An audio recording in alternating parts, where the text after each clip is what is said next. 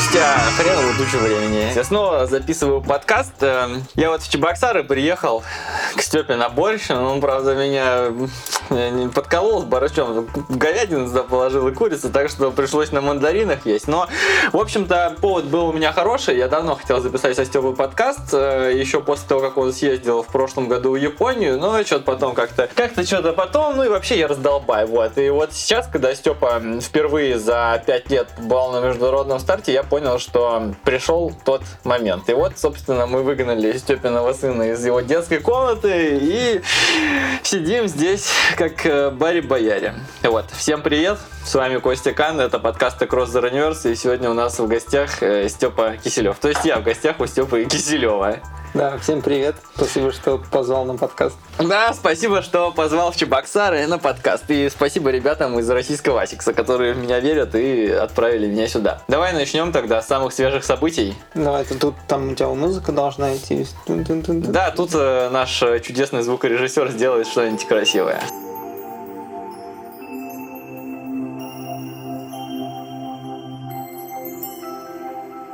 Самое грандиозное событие, наверное, за этот год для тебя — выезд на чемпионат Европы. Ты можешь вообще сказать, что это было самое грандиозное событие за этот год, или это было не так уж празднично, как я себе представляю?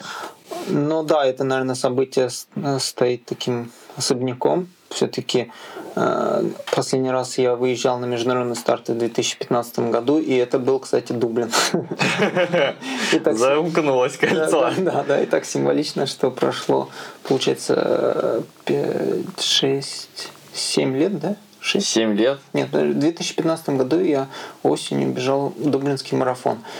Это прошло 6 лет. 6 лет?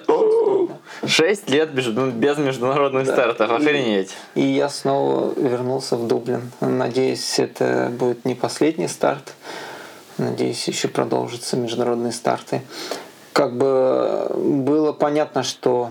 Вообще, если отмотать назад, я проснулся в октябре условно и понимал, что я еще не отправлял заявку. Октябрь месяц, и мой сезон закрыт. Я понимал, что стартов нету уже, да и сил, наверное, тоже. Я отправляю заявку на международные старты. От того, что просто в прошлом году я уплатил $250, и такое правило, что те, кто платил в прошлом году, не платят в нынешнем. Но это неизвестно, будут ли они платить в следующем.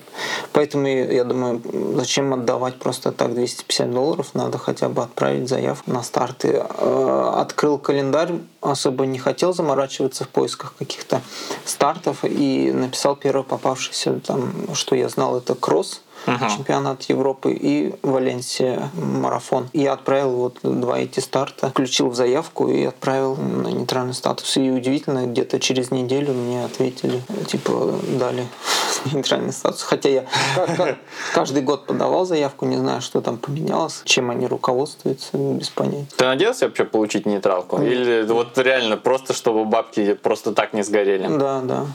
Я не надеялся. Ну, типа, когда ты каждый год отправляешь заявку, и она просто без ответа. Как будто, знаешь, в спам летит, и все. Ну, ты думаешь, ничего, в этот раз как будто тебе ответят, что нет. В этом году очень много нейтральных статусов дали россиянам. Прям можно было охренеть, когда такие пачки прям кидали. Ты веришь, что это благодаря тому, что Маша Лосицкене заварила вот эту кашу? Да, когда вот это все стало известно, и у меня чуть-чуть по местам как бы пазл сошелся. Да, видимо, это так, потому что Маша вообще какая-то личность грандиозная, и она, вообще просто человек действия, а не слова. Причем она еще успевает и эмоции свои тратить, в какие-то перепалки вступать. И вот это все, что с ней происходило, да, то, что у нее травма, да, то, что за этой травмой, да, вот. Камбэк такой был роскошный. Да, вот этот, это заслуживает какого-то отдельного фильма, на который я бы точно в кинотеатр сходил. Кстати, как ты думаешь, Маша тянула на легкоатлетку года? Конечно, да. Ну, то есть, например, ты, я думаю, видел список людей, которые там были, например, 3 золота Хасан, или там мировые рекорды. Понятно, что, Маша, конечно, охренительный был сезон, реально, особенно если принимать во внимание все обстоятельства. Да, просто тут не только надо учитывать спортивные результаты, а можно еще брать вот это. Бэкграунд. Да, сопутствующие вещи, которые с ней происходили. Я просто, мне страшно себя представить на ее месте, когда она высказывается, там, условно, критикует, да, политику некоторых людей. И потом с ней происходят травмы, да, как, наверное, у нее было желание, да нафиг мне все это надо, блин, что-то я жопу тут рву, что-то пытаюсь кого-то защитить, что-то изменить, да, при этом славливаю такой... резонанс, да, и не все поддерживают. Да, и наверняка у нее была травма, да, и ведь кто-то радовался этому, ага, все, типа, ты доболталась, да, вот, на, лови, там подобное. И вот этот, со всем этим фоном она справилась, как бы, и выигрывает медаль. Ну, это, блин, это похоже на какую-то сказку, а не реальную жизнь. И благодаря этой сказке, вот, ну, Сергей Лисин написал большой материал на матч, потому что он тоже был активным участником этих событий. И вот он говорит, что благодаря этому, собственно, так хорошо, ну, относительно хорошо сложилось у легкоатлетов. И вот благодаря этому ты оказался в Дублине. Да, наверное. Расскажи про кросс. Как вообще впечатление? Ну, то есть, столько лет без международных стартов, и тут бац. Понятно, что мы там живем не в информационном вакууме, ты прекрасно видишь, там и все эти лица для тебя не новые, но когда ты столько лет не имеешь практики выступления на межнаре, да вдруг оказываешься. Ну да, это прикольно. Знаешь, еще классно то, что это кросс, и он такой в Европе, наверное, единственный такой старт остался, где условно съезжается вся выносливость, да, на него. И там очень важна командная борьба, про которую мы многие, наверное, забыли. И наверняка из-за этого там Ингебригтсен едет, олимпийский чемпион, а этот кросс, казалось бы, нафиг ему это там кросс, но он едет типа в составе команды, чтобы побиться за командный зачет. Это классное событие. Да, я ехал туда, я понимал, что я ни на что не претендую. Но помнишь, мы после Нижнего Новгорода разговаривали. Да, но ты хотел бежать чемпионат России. Ну так получилось, что поехал. Немножко левела получился. Да. Но как бы полезно. Такие вещи надо делать в плане того, что надо кросса стартовать, не зацикливаться только на дорожке, а, например, у тебя идет подготовка какая-то, да, ты есть старт, например, в ближайшие выходные, типа ты хоп, мотанулся, там, пробежался кросс. Кросс все-таки это такая специфичная дисциплина. Я описывал эту специфику кросса, наверное, тем, что в беге на этих дистанциях как будто тебе отключает всю экономичность твоего бега, там вот эти примочки, которые там любят, да, о которых любят говорить и которые действительно существуют, например. Там просто это тупо силовой бег, тупо как ты подготовлен, на какую длину дистанции тебе хватает энергии, ты должен от самого старта давить, и вот докуда тебя хватит, как бы. Ну, такая вещь полезная, которая прокачивает тебя как молодого, да. Я сомневаюсь, что меня это там как-то прокачало. В плане вот для молодых это классная штука. Самое главное, ноги не убиваются, потому что трассы, как правило, мягкие, и ты бежишь, как бы финишировал, да, ты физически устал, но твои ноги не такие уж уставшие. Ты можешь продолжить дальше работать, идя к своей там цели, я не знаю, в зависимости от того, какая цель у тебя, марафон или десятка, или пятерка, кто как там. Ты говоришь, что кросс — это классная силовая работа. Это у меня сейчас вопрос такой родился. Стал бы ты целенаправленно готовиться, например, на чемпионат Европы по кроссу? Именно вот прям подготовка под него, как будто это главный старт. Или бы ты в любом случае делал его как проходящий?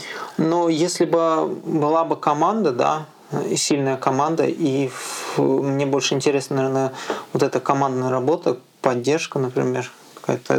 Да, я понимаю, что лично я не претендую там ни на что, никогда бы не претендовал, но, например, побороться за общий командный зачет, да, я бы не против был бы. К тому же там есть все-таки бежали марафонцы, там заядлые, да, и они, конечно, не на передовых линиях были, но я даже бежал там. Оставалось, наверное, 2 круга. Я такой уже подустал там. И бегу, смотрю, испанец впереди, Ламда Сэм. Такой, о, думаю, это же мой сородич, марафонец. Дай-ка его подберу. Такой.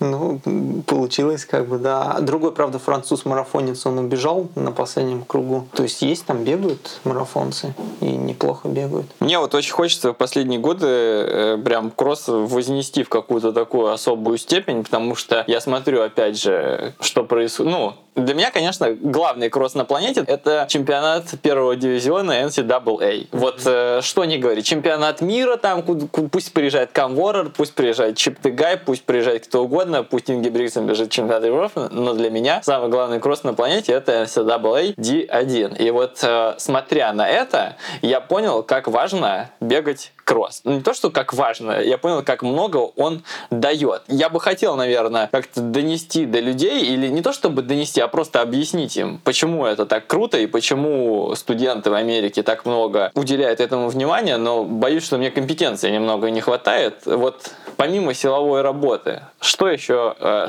это дает? Да. Или это просто дает настолько крутую силовую базу, что на нее потом настраивается так классно дорожка, и потом там ребята вроде Куперти или Колохокера бегут там 1,5-3,35, там пятаки в район 13 минут. Ну да, это однозначно можно наложить любую подготовку на эту базу, условно, пускай.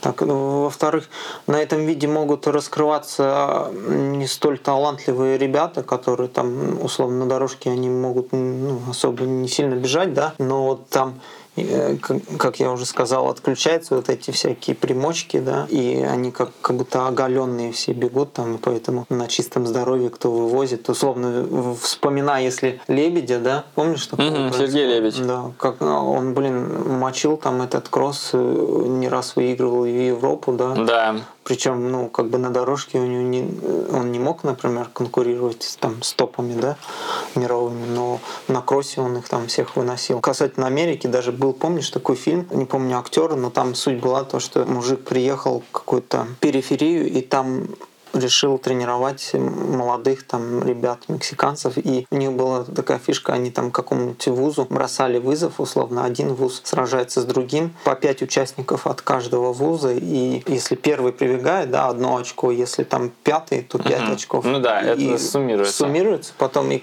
чья команда выиграла, шла в следующий раунд, могла дальше конкурировать. Тоже же прикольная история, когда ты не просто личное, это какой-то первенство, а вот командный дух развивается. Мне кажется, в лёгкоатлетике у нас не хватает вот этого командного духа. Но если ты проецируешь все на российскую легкую атлетику, то есть некоторые сложности. Во-первых, у нас не так много народу. У нас просто нет команд. Да. Во-вторых, они все по одному бегают. И самое главное, мы не можем в течение всего года устраивать вот такие забеги, потому что у нас зима наступает. А Сочи, Адлер. Кисловодск. Мы вот с Богданом говорили, не так легко найти вот такую травянистую трассу. Надо же наложить на все это трансляцию хорошую. А будет трансляция, где стартанули, да, картинка старта, и все, они в лес куда-то убежали, потом выбегают из леса уже один. Убежал от всех, другие там где-то позади. Я разговаривал как-то с Андреем Фарносовым насчет кросса, спрашивал вообще, почему в России он вымер. Вот. И он рассказывал. Он, конечно, копнул прям очень далеко, говорит, вот в советское время был кросс на призы газеты «Правды», что ли, или что-то такое, и там давали просто какие-то сумасшедшие призы, то ли машины, то ли вообще квартиры, в общем, в денежном эквиваленте это было больше, чем сейчас выиграть любой российский марафон. Понятное дело, что есть такая мотивационная штука, да, и что в Советском Союзе все, конечно, немножко было на другом уровне. Вот ты, когда был молодым, что было с кроссом в России? У нас, я вообще первый раз попал в сборную именно что на кроссе. Я был студентом, наверное, первого курса, уже второго. Там была такая ситуация, тренер говорит, вот мы поедем на кросс, на чемпионат России, ты там попадешь в призы. Я чё? Призы?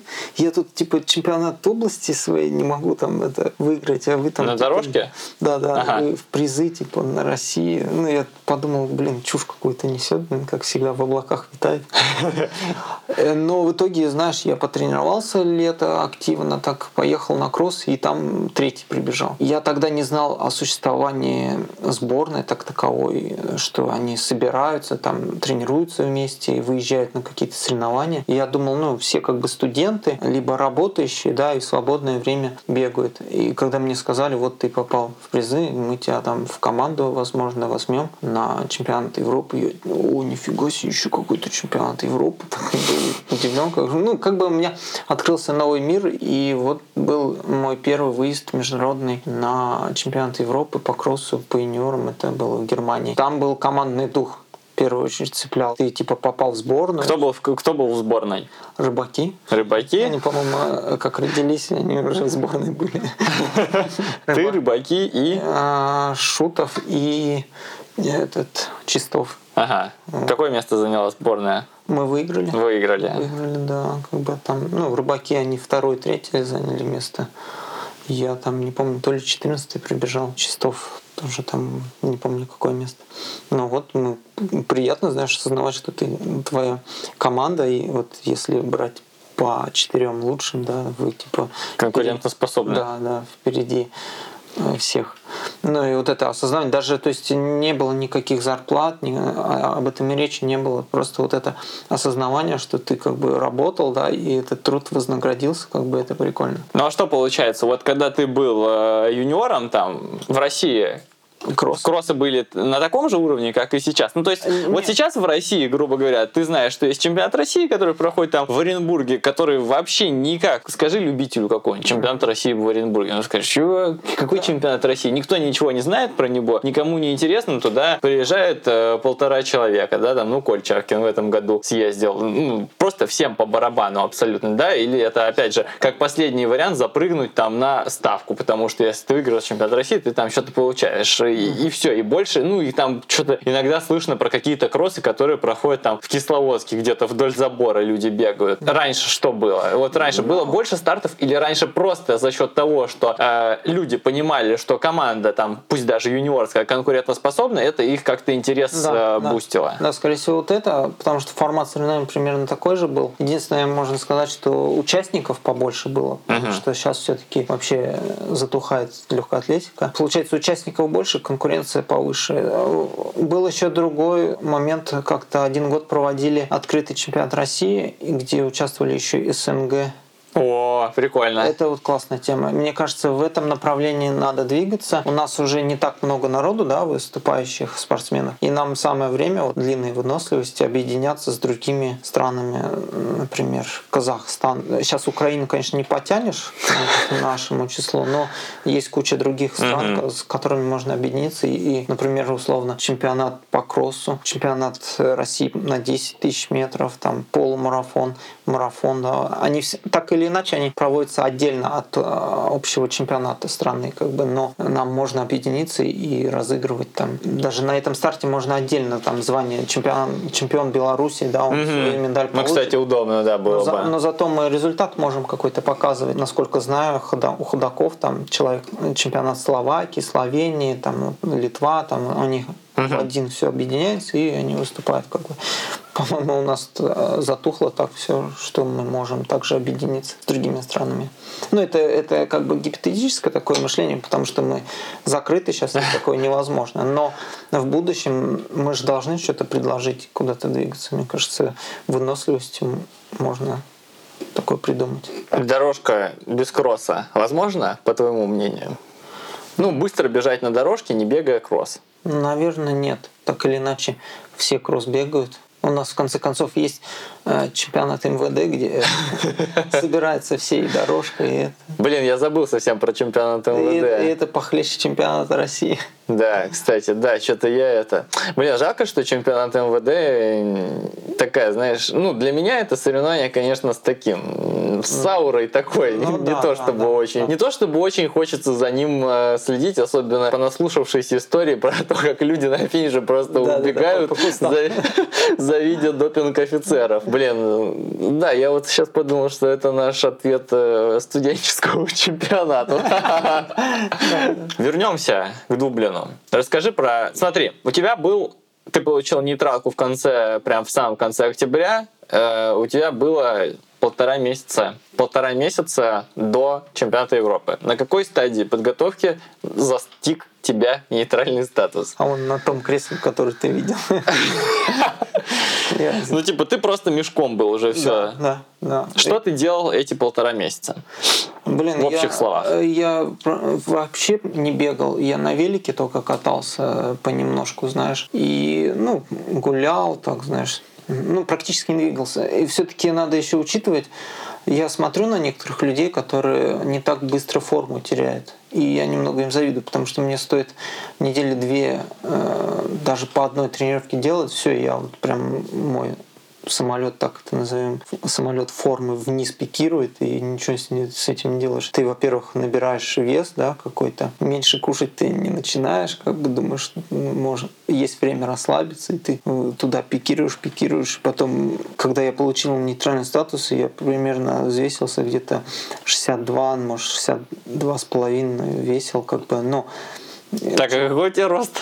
173. Это кажется, что немного. Но... Нет, это как раз кажется, что много. Просто сейчас ты сколько весишь? Где-то 57, наверное, с половиной. То есть ты 5 кг можешь набрать? Вот да, так вот? Да. Да. И как бы это все накладывается на то, что у тебя тонус мышц уходит, да, связки тоже. И это, знаешь, даже опасно резко начинать тренироваться, потому что ты может травмироваться. В эти моменты как раз и происходят травмы, когда ты набрал лишнего чутка, и ты потом начинаешь резко тренироваться, как по старой памяти. И вот это раскачивание мне, тяжело давалось, но как-то все это вроде удалось скорректировать. Я, конечно, не набрал там даже и близко оптимального хода, но поехав на сбор в Кисловодск, я как бы там поднабегал, убрал эти лишние кг за счет там тупо объема там какого-то, да. Но работы никакие я не мог вывозить, я там задыхался на любых более-менее быстрых бегах. Настроился на пару последних работ с Максимом Якушевым, делал как-то. Но это больше был, знаешь, настрой такой, типа, так, надо собраться. Как на войну? Да, типа того. Сделал работу, хотя бы какой-то, чтобы позитивный момент словить, чтобы не поехать на старт. Я совсем мертвый. Чтобы не было таких мыслей. Вроде как-то удалось. Я думаю, что я выжил максимум из того, что имел. А с каким настроем ты ехал? Я понимал, что буду биться где-то, знаешь, за 30-ку где-то вот так вот. Потому что там ребята скоростные, я знаю, что это за бега такие. Мне быстрое начало меня бы сгубило, потому что для марафонца быстрое начало — это вообще так себе удовольствие. Я надеялся, что буду собирать народ, да. Я собирал. Так и получилось, что там первый круг был 50 каким-то, да. И потом потихоньку отыгрывал. Давай расскажу, как бег вообще складывался. Да, давай. Мы стартанули, условно, первые 200, наверное, где-то на 29, наверное, секунд бежал я. И ты просто бежишь в хвосте группы вообще. Я специально оглянулся, там окей, было 5, может, 10 человек позади. Потом резкий такой поворот, там грязь, все сразу по тормозам всех заносить начало, там как бы ты вписался в этот поворот, ничего не упал. И там вот был коридор такой, где больше всего болельщиков было. Я просто по нему бежал, и у меня в ушах глохло все. Потом я как бы себя успокоил вот это, и понимаю, что у меня пульс уже зашкаливает, как бы там высокий. Надо было как-то чуть-чуть успокоить темп, потому что бежать еще, было 9 километров. Вышел, закончили мы, получается, первый круг, этот километровый. Наверное, у нас он, может, в районе 2,50 был. И все, побежали уже на большие круги по 1,5 километра, где нас ждали куски грязи. Грязь такая, знаешь, смешанная с песком. Плюс это все в подъем. И ты бежишь, у тебя налипает все это на шиповки. По трансляции это все не видно. Вот я как бы опишу, как там было. Тебе налипает на шиповки вот эта грязь, и тебе все время было непреодолимо желание так остановиться и вот обтряхнуть всю эту грязь, об дерево и дальше бежать.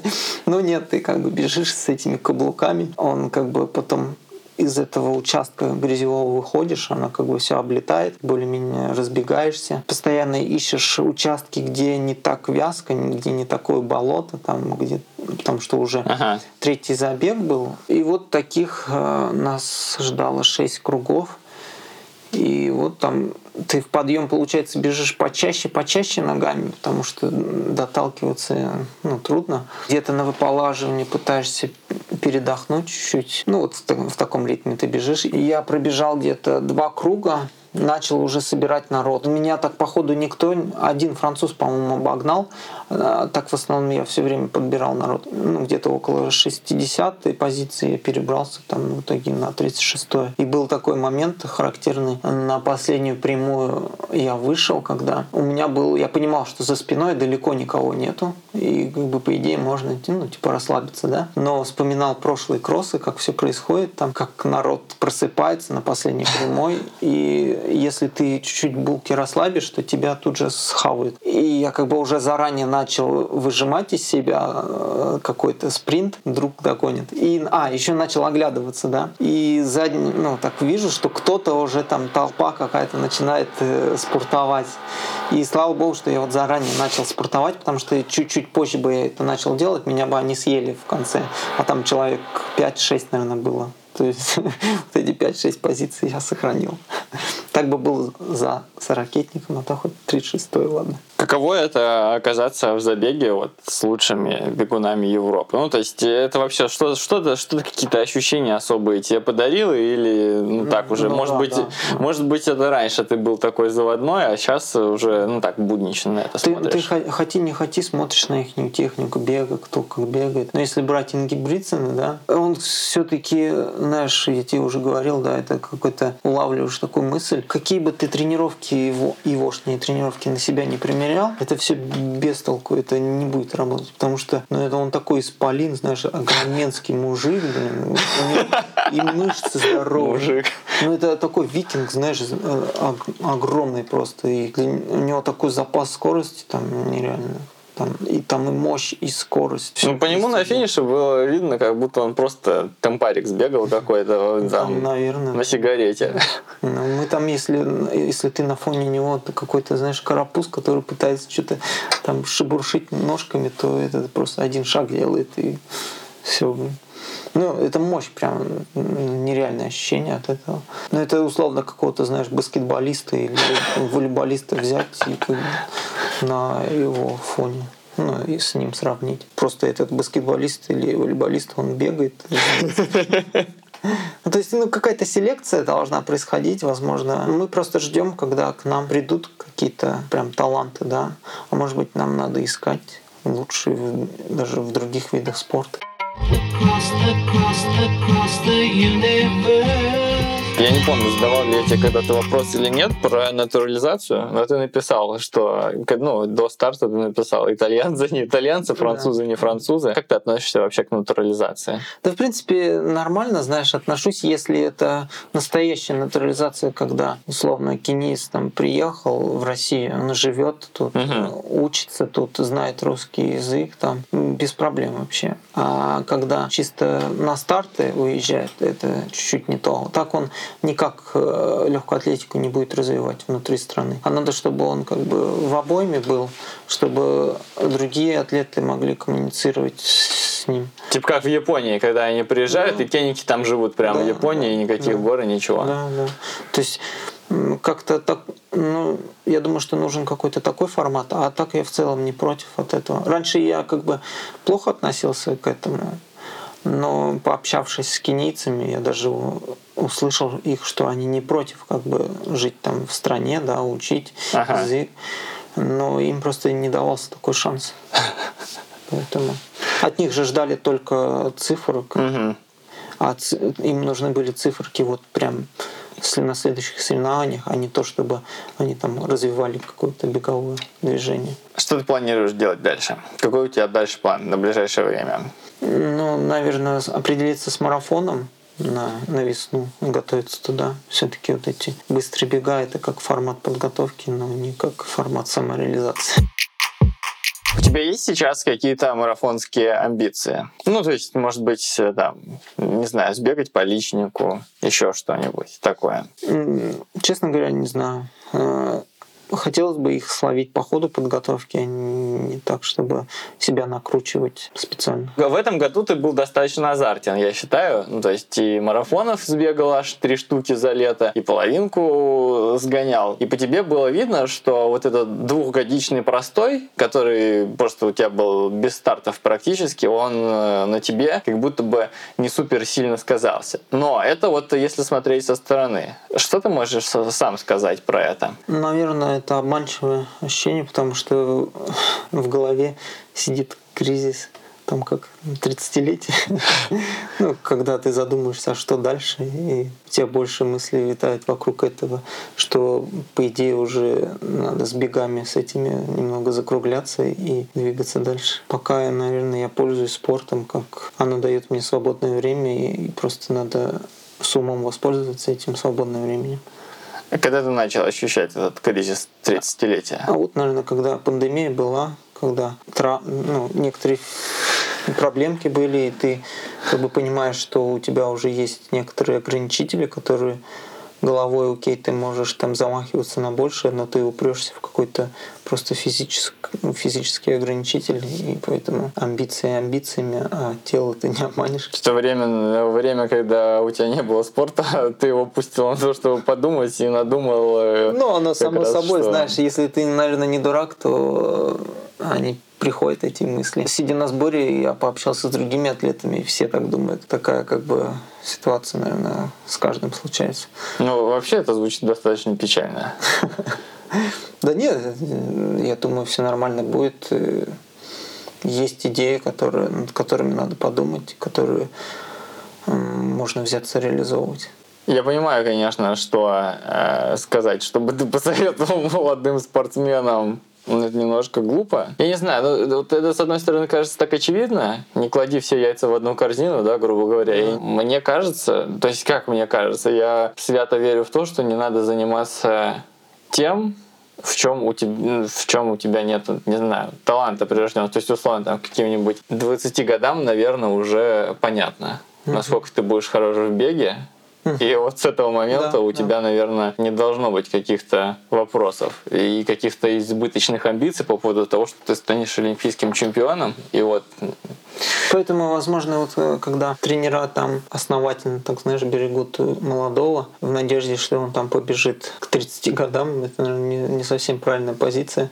Типа ты у человека забираешь будущее, да, тем самым, и даешь ему обманку какую-то, внушаешь ему, что да, ты вот там потом побежишь, а в итоге человек не бежит, либо там понимаешь, что особо на спорте не заработаешь, да, а как бы упущенная момент, когда ты должен был ответвление сделать в своей жизни, оно прошло. Поэтому, может быть, пока там студенты, да, они должны вкладываться в тренировки всей душой, да, и выкладываться по полной, чтобы выяснить, есть у меня талант к бегу, в беге или нету, чтобы потом со спокойной душой, окей, я попробовал, я из себя все выжил, да, как бы я увидел, что нет. Как ты думаешь, до скольки лет ты можешь оставаться конкурентоспособным на российском хотя бы уровне? Я понимаю, что это очень тупой вопрос. Не, мне кажется, нормально, потому что, по идее, если... Тебе 35 лет. Да. Вот.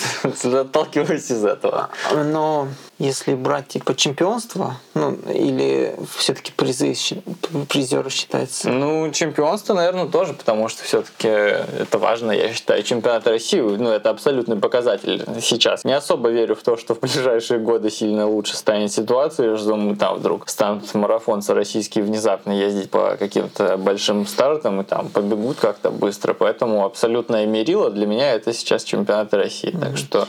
наверное, знаешь, скажу так. На данный момент у меня мысли такие. Больше моя беготня похожа уже не на какой-то прогресс, знаешь, не погоню за результатом, а больше на удержание того, что имею. Да? Но это, как бы, знаешь, такие мысли. Мне хочется верить, что там, например, пройдет какой-то международный старт, и я вдруг увижу на табло личные результаты и скажу себе: блин, да ты, чувак, ошибался, ты еще можешь, потому что есть же люди, там, атлеты, которые, того же Ламда Сэм, которого я обогнал, да, он, чувак, 81-го года рождения, и он в том году 2:06:45 бежал марафон, да. Ну, есть другие ребята. Вопрос в другом, ну окей, я пробегу по личному результату, а что это как бы даст личные амбиции, да? Кому что доказывать, да. Поэтому конкуренция, наверное, я буду выдерживать, пока не придет какой-то парень, да, на марафон и не разнесут меня там, да, условно. Никитин придет, он как 2x2 там сделает, там, обыграет меня, да. Но он пока бегает, добрался до полумарафона, но еще не марафон. А борьбу с другими ребятами, я думаю, можно отстоять.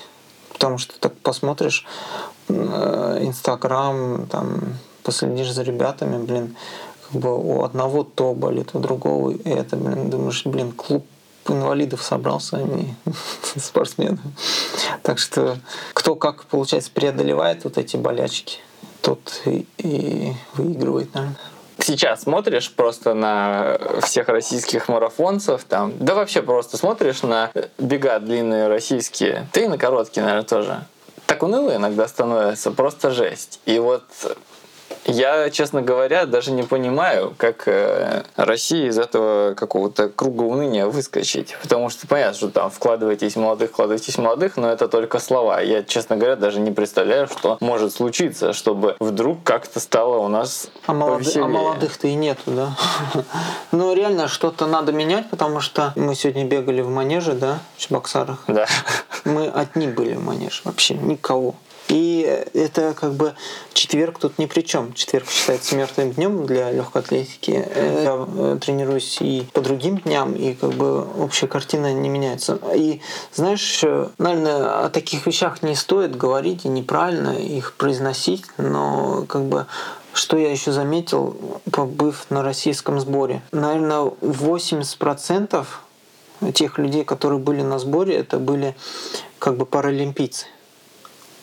Нездоровые, там, да, даже, ну, вот эти паралимпиады, разные виды спорта, да. Улавливается такая мысль, что, ну, в нашем государстве, наверное, все так устроено, все ищут легких путей. Я не про спортсменов, я про чиновников, которым проще. Они же отчитываются, им нужны чистой воды медальки, да, и они от этого пляшут. А медальки, как бы, вот они получают хорошие от паралимпийцев, как бы. Ну, окей, здоровые не получают медальки, ну и не получают. Да. И вот это движение, как бы, они думают, да, не то что сегодняшним днем, да, но как бы надо обе стороны развивать, да. Оно как единым целым должно быть, но не так, что одни выпадают, другие развиваются. А вот такой еще момент уловил. Другая вещь, которая стоит задуматься, я не знаю, федерациям или кому, потому что в деревнях тоже не совсем все хорошо со спортом. Раньше, если человеческий материал, так скажем, они получали из деревень, то сейчас такого нет. Никому ничего не надо там. Там есть условно автобус, который везет до дома, от школы до дома, да. И вот там физрук, тренер условно приходит набирать народ в свою секцию. И ему физрук говорит: так, вот этого можешь взять, вот этого можешь. Этих тебе нельзя брать, потому что у них по окончанию уроков автобус ждет, и они сразу должны ехать домой. Как бы. Знаешь, такие мелочи, как бы, но они немаловажны. Спортшкол не так много, где какие-то спортсмены. Может быть, даже стоит задуматься некоторым там чемпионам, да, на какое-то попечительство брать местную школу и там пытаться что-то развить, какое-то движение. Ну, типа как Маша делает у себя в Прохладном, да, условно. Да. Ну, я не знаю, конечно, насколько она вовлечена, но она как бы там частенько присутствует, появляется, и видно, что ей, наверное, не безразлично. Например, разработать какие-то пункты, да, по каким то надо сделать, то сделать, то сделать. Не так много, чтобы не погружать спортсмена вот этой делами. Все-таки его основная задача тренироваться, да. Но есть мелочи, которые там, условно, собраться, там, провести какую-то лекцию, не лекцию, просто беседу, да, с молодыми там, я не знаю, рассказать. Даже есть в деревнях как бы физруки или тренера, которые, он условно занимался ходьбой, да, раньше, и он не знает, как тренировать в беге, да, там в прыжках или что-то, как раскрыть некоторые таланты. И вот ему попался какой-то ученик, да, он его сразу в ходьбу, потому что он другого не знает. Может быть, для этих людей стоит проводить какие-то обучающие эти, даже элементарную программу давать им тренировочную, чтобы они сами уже ее анализировали или применяли. Ну, как-то в таком ключе, даже который, это, мне кажется, не требует каких-то глобальных затрат, за которые надо кому-то браться. Ты думал когда-нибудь своего сына отдать в легкую атлетику? Он у меня велоспортом занимается. Велоспорт, ребята, велоспорт. Мы потихоньку, ну вы поняли, мы потихоньку меняем вектор развития. Сейчас там Стёпа едет кататься на Кипр на велосипеде. Я увидел хорошего тренера, который горит работой, да. И, во-первых, там не только велоспорт, там они и бегом занимаются, и УФП хорошее делают. Поэтому самое главное, у них база хорошая, да. Там они, пускай там со своими проблемами, там взаимоотношения начальства, тренера, там это как, везде, наверное, такое. Но все-таки база есть, и где дети есть. То есть он приходит на тренировку не просто там пахать, а он приходит на улицу, вышел со своими друзьями поиграть. И вот они там во время тренировок веселятся. Слушай, вот что касается, например, формирования как-то общественности, отношения к легкой атлетике. Вот сейчас у нас, значит, шмальнула новость, как следует, про то, что Дорофеева дисквалифицировали за эпошку. И я вот думаю, как вообще сказываются такие новости на легкой атлетике? Ну, то есть, понятно, что там сразу начинаются комментарии, там льются всякие веселые. И казалось бы, наверное, что...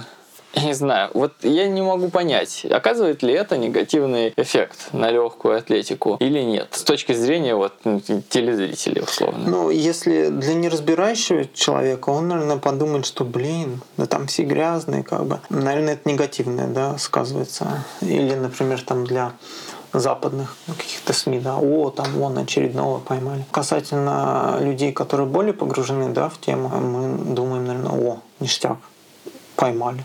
Все-таки, хотя не хоти, многие подозревали в этом. Скачок был у парня быстрый, сильный, как бы, и это больше было похоже на то, что парень пытается хайпануть, заработать себе там любителей, да, которых он будет тренировать, как бы, и он пошел на все. Поэтому для нас, наверное, это будет хороший, как бы, такой сигнал, то, что доп-контроль работает, потому что были другие лица, которых, чтобы поймать, понадобилось много лет. То в этом случае немного времени понадобилось, чтобы его поймать. Поэтому, я думаю, нам в любом случае это хорошая новость, что хоть это все активнее пошло. Говоря вот об антидопинговых залетах, я вспомнил про твой флажок в прошлом году. Небольшая предыстория. Стёпа в прошлом году поймал флажок в системе Адамс. Это значит, что когда к нему пришли на внесоревновательный доп-контроль, его не оказалось в месте, которое он указал. 3 раза пропускаешь, и тебя сразу на бутылку за это сажают. И для меня всегда в последнее время было очень много новостей про 3 флажка просто пачками, и такие суперуровни ребята залетали. Там чемпионка мира на 400 метров, там Кристиан Колман, который 100-метровку там по мировому рекорду, 60 метров по мировому пробежал в помещении. И я всегда думал, как только, если ты вдруг поймал флажок, ты сразу подсаживаешься прям на очко жестко. Да. При этом флажок сгорает через 12 месяцев. Вот как на тебя этот флажок подействовал? Первые полгода я точно очковал, я все четко там перепроверял, но потом как бы чуть уже очко разжимается. И ты уже... это человеческий фактор такой. Вот был показательный момент. Недавно совсем я заехал в Кисловодск и как бы заполнил базу Ну, что вот в Кисловодске там до, условно, не помню, до 2 числа, что ли, ну, один сбор вот заканчивается, я планировал потом домой. Но я по ходу этого сбора решил оставаться еще, как бы мне предложили, давай еще вот до Европы будешь сидеть тут на базе, а потом вы сразу все вместе уедете на соревнования. Я согласился, как бы, совершенно забыл, что надо менять вот это местонахождение, да. И наступает 2 число, еще не 3, да, как бы. Ага. И я ложился спать, и вот мне, знаешь, как будто кто-то в мозг. Я лег все спать, такой мне кто-то: эй, вставай. Ты что-то не сделал. Я как бы встал и вот решил просто проверить, а до какого у меня там находится. Я, по-моему, не до конца заполнил. Там захожу, и реально на следующую ночь у меня как бы уже стоит, как будто я должен дома быть, а не в Кисловодске. Блин, вот элементарно. Я лег бы спать, я бы забыл вот это поменять местонахождение, и ко мне бы могли приехать. Но, слава богу, я все четко поменял, так что никаких претензий. Да, Степа, ну ты, конечно. Да, попасть это... легче легкого. Если брать кенийцев, то по натуре своей они раздолбаи. Они, наверное, к нам близки в этом плане, да. Да и полно людей, которые раздолбаи. Так что залететь, ну окей, 2 раза. Все-таки после 2 ты должен чуть ли не каждый день там перепроверять, очковать, да. Оптимально они программу выбрали, типа 2, после 3 все. Сколько раз у тебя брали пробы за этот год? В этом году не так много, по-моему, вне выездных, не соревновательных, которые раза 3, наверное, или 4. Наверное, 3. Плюс еще соревновательные как бы пробы. Там, я думаю, у них какая-то программа, я не знаю. Но поза том году больше было. Ну, они стабильно берут, наверное. Я не знаю, от чего они руководствуются. Чем руководствуются. Сколько брать проб. В этом году ты пробежал за лето 3 марафона. Как тебе вообще сезон? Ну, как ты вообще оцениваешь свой сезон 2021 года? Ну, будем считать, что он как будто бы закончился. Ну, он начался, наверное, с сложностей после коронавируса. Самим коронавирусом я не так сложно, да, переболел. Все вроде бы гладко прошло, да. Но последствия на меня накатили, потому что у меня какие-то сердечные проблемы начались. И в январе я еле копытами передвигал вообще. Вот этот январь у меня прям выпал. А потом я резко начал тренироваться, как бы оклемался, начал тренироваться и как-то наверстывать упущенное. Но в итоге мышцы достаточно слабенькие были, а нагрузки уже высокие к тому моменту были. Ну, некий дисбаланс был, да. Подготовка не соответствовала желаемому. В итоге вот у меня там проблемки с мышцами начались. Там немного спазмировало, там микрорастяжение. Короче, то есть я еще был... Нужно мне было пропускать некоторое время для лечения. Как итог, я выхожу на чемпионат России не в идеальной форме. Неудивительно, я его проиграл. Ладно, если так уж... говорить, блин, у других людей все гораздо хуже было. Взять Искандера, который летал, все ништяк с ним было. И в итоге в последний момент у него там снова спину, да. Видя, как, в каком он состоянии, да, выходит на старт, и я понимал, что будь я на его месте, я бы на старт не вышел, вот, 100%. Но его как бы на него давило общественное мнение, как бы, поэтому он вынужден был выйти на старт.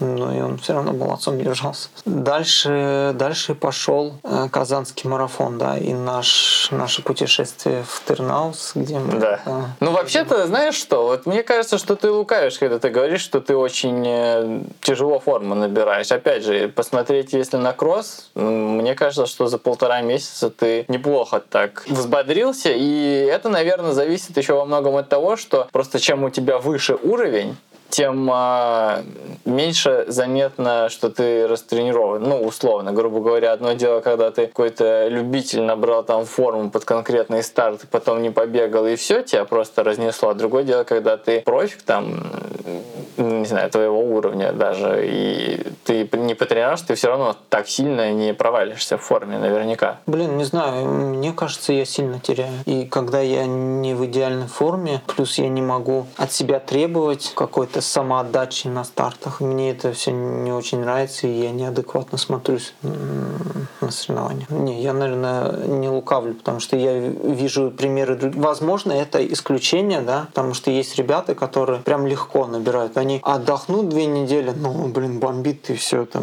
Вот взять Никитина, да, ему пофигу, он что отдыхает, что не отдыхает. Взять других ребят, взять Ренаса даже, да, вот он там, у него проблемы с травмами были. И все равно он выходит и хорошо бежит, да. Я так не могу. Мне нужно, чтобы был определенный период работы. Мне нужно, чтобы горная подготовка была.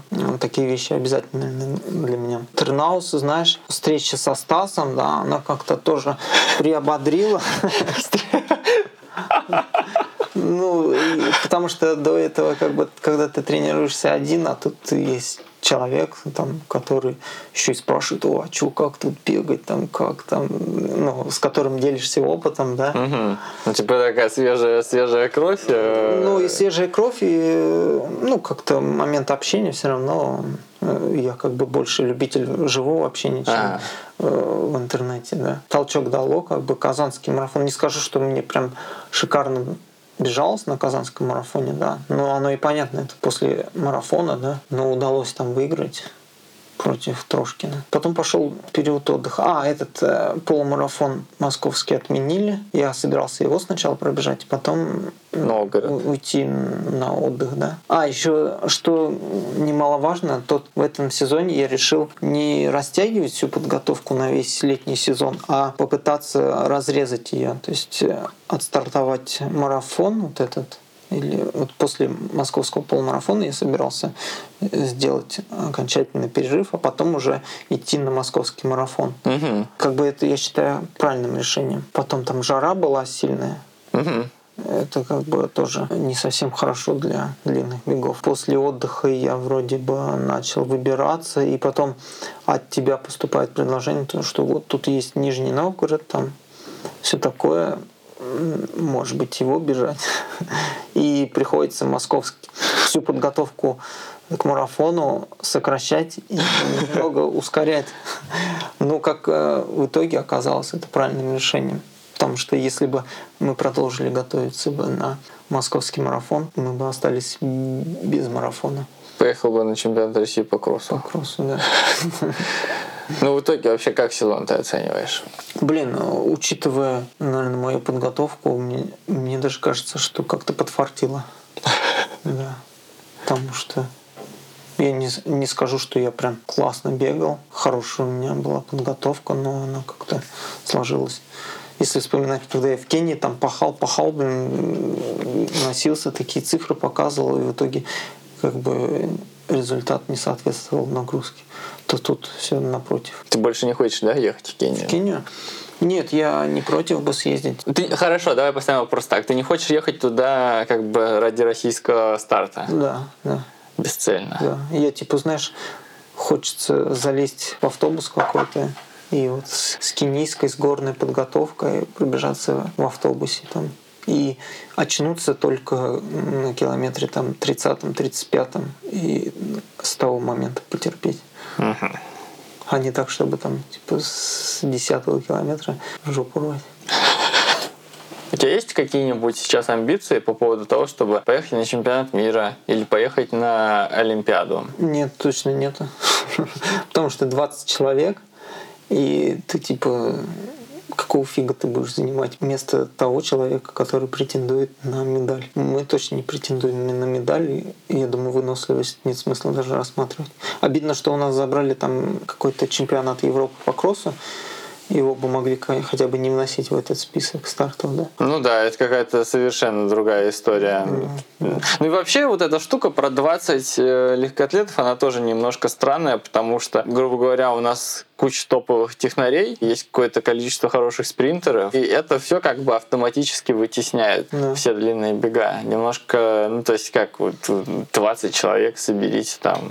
Ходаки еще. Да, еще и ходаки, и как бы все вообще просто... Блин, я вот не позавидую федерации, которая должна к чемпионату мира, получается, по ходьбе уже определиться с составом. Это... Да, ее, конечно, можно как угодно много ругать, но решение им приходится принимать сложное сейчас. Да. Это просто жесть. Поэтому личных амбиций на международные старты, официальные международные старты нету. Дай бог нам дали бы статусы. В принципе, марафонцам не проблема. Мы можем найти себе какую-то мотивацию на своих марафонах. Это не беда с этим. У нас полно стартов, где можно реализоваться. Надо посмотреть календарь. Еще учитывать, что куча стартов может отмениться из-за коронавируса. Но... что-то там останется. Еще я хотел тебя спросить про Японию. Не будем вдаваться в подробности твоей поездки. Вот прошло почти 2 года с твоей поездки. Что ты самое главное вынес для себя из того путешествия? Изменилось ли как-то, ну и помогло ли тебе это как-то изменить отношение к происходящему вообще в жизни? Да, я как бы почерпнул много чего интересного, подходы тренировочные. В целом подход тренировочный не сильно так разнится с нашим подходом. Просто все это происходит в большой группе с такой большой дисциплиной, что, наверное, нам тяжело воспринять. Я бы, по крайней мере, так не смог. Вот если брать элементарный пример, их там человек 20, условно, и они тренируются, Каждый день в 5:50 они должны стоять там на кампусе, на зарядке. И неважно, ты пропускаешь сезон, ты отдыхаешь, ты тренируешься, ты должен быть там. Ты в команда, ты должен присутствовать на этом собрании. То есть 5:50 и 2:20, кажется. Я представляю такую ситуацию, например, я тренируюсь в группе, и в какой-то момент я потерял мотивацию тренироваться. Не окончательно потерял, просто на время потерял. И мне надо выпасть вообще из обоймы. Я хочу восстановиться, ментально вот это все передохнуть. Но у тебя нет такой возможности. Ты должен быть там. Даже люди, которые там женаты уже, они где-то должны снимать рядом жилье, и вот он из дома бежит на эту зарядку, он постоянно в команде, в этом потоке. Дисциплина, то есть там жесткая, там есть капитан команды, который во время бега там руководит, там типа задает темп, и есть играющий тренер, который бежит, следит, как вливаются новые там бойцы в команду. Потому что там регулярно приходят, например, 2-3 новых человека, которые типа на стажировку приходят. То есть 2-3 человека пришли, но команда-то 20 человек. Если эти 2-3 зарекомендуют себя хорошо, значит, кто-то 2-3 человека должен отлететь. Вот эта напряженка, то есть, присутствует. И для этого играющий тренер есть, который следит за этим всем. Потом тренер по физподготовке, тренер, помощник тренера. Короче, людей полным-полно. И вот эта иерархия, она строго соблюдается. Каждому дается слово и в определенном порядке. То есть там вот это все строго очень. Такие моменты, которые, знаешь, улавливаются. И я вот прикинул все это на свою шкуру, и я понял, что, мы немного другого менталитета. Нам не подойдет, наверное, такая схема полного повиновения. Я тут вспомнил, что у тебя была попытка тренировочную группу создать. Вот. Обо что она разбилась? Да просто личное время свое много съедало, и понял, что это не время этим заниматься. Надо о своей шкуре позаботиться.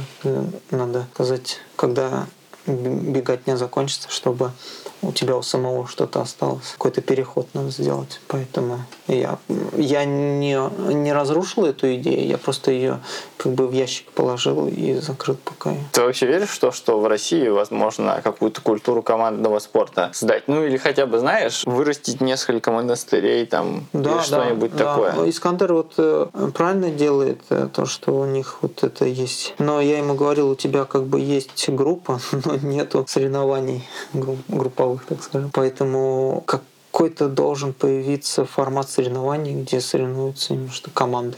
Это придаст толчок развитию этого движения.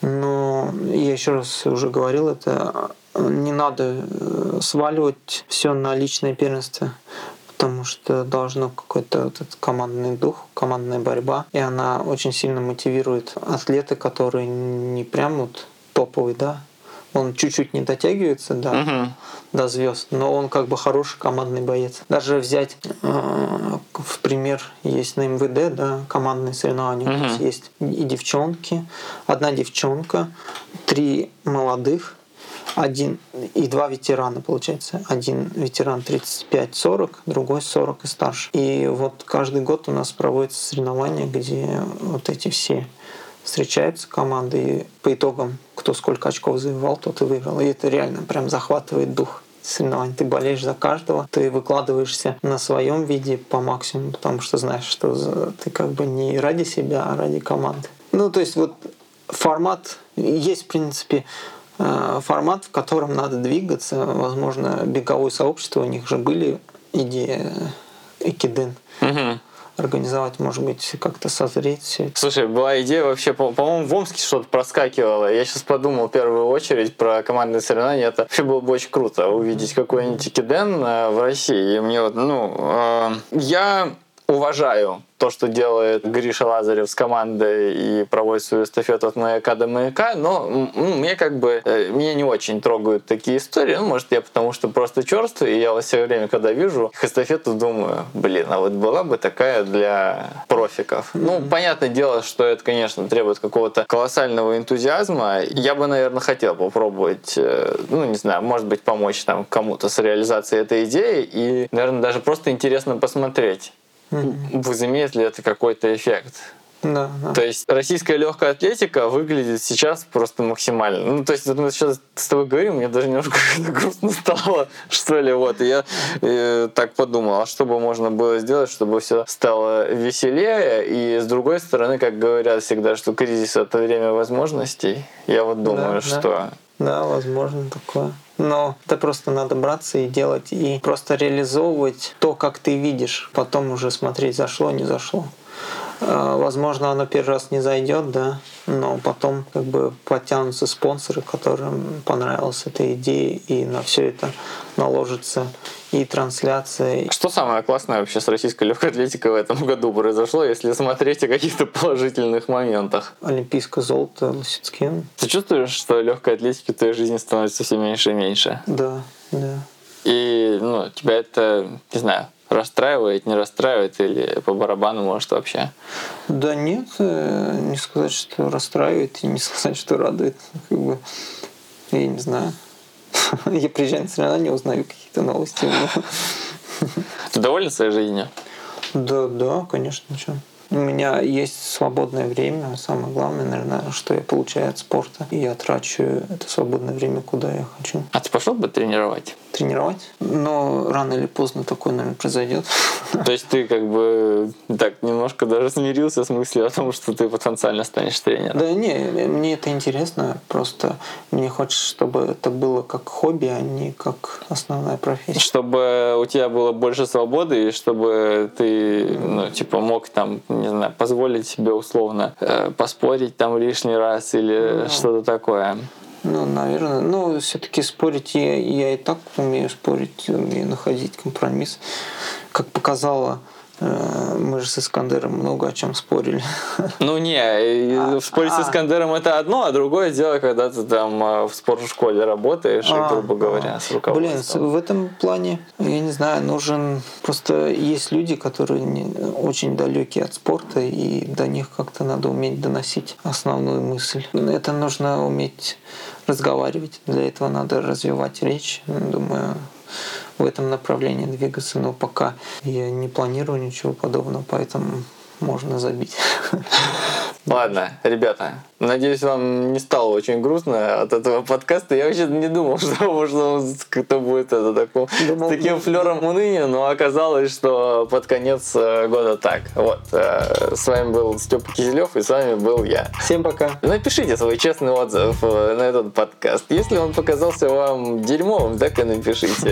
Это, может быть, как-то простимулирует меня в будущем. Но то, что вы дослушали до этого момента, вы молодцы. Все, всем пока.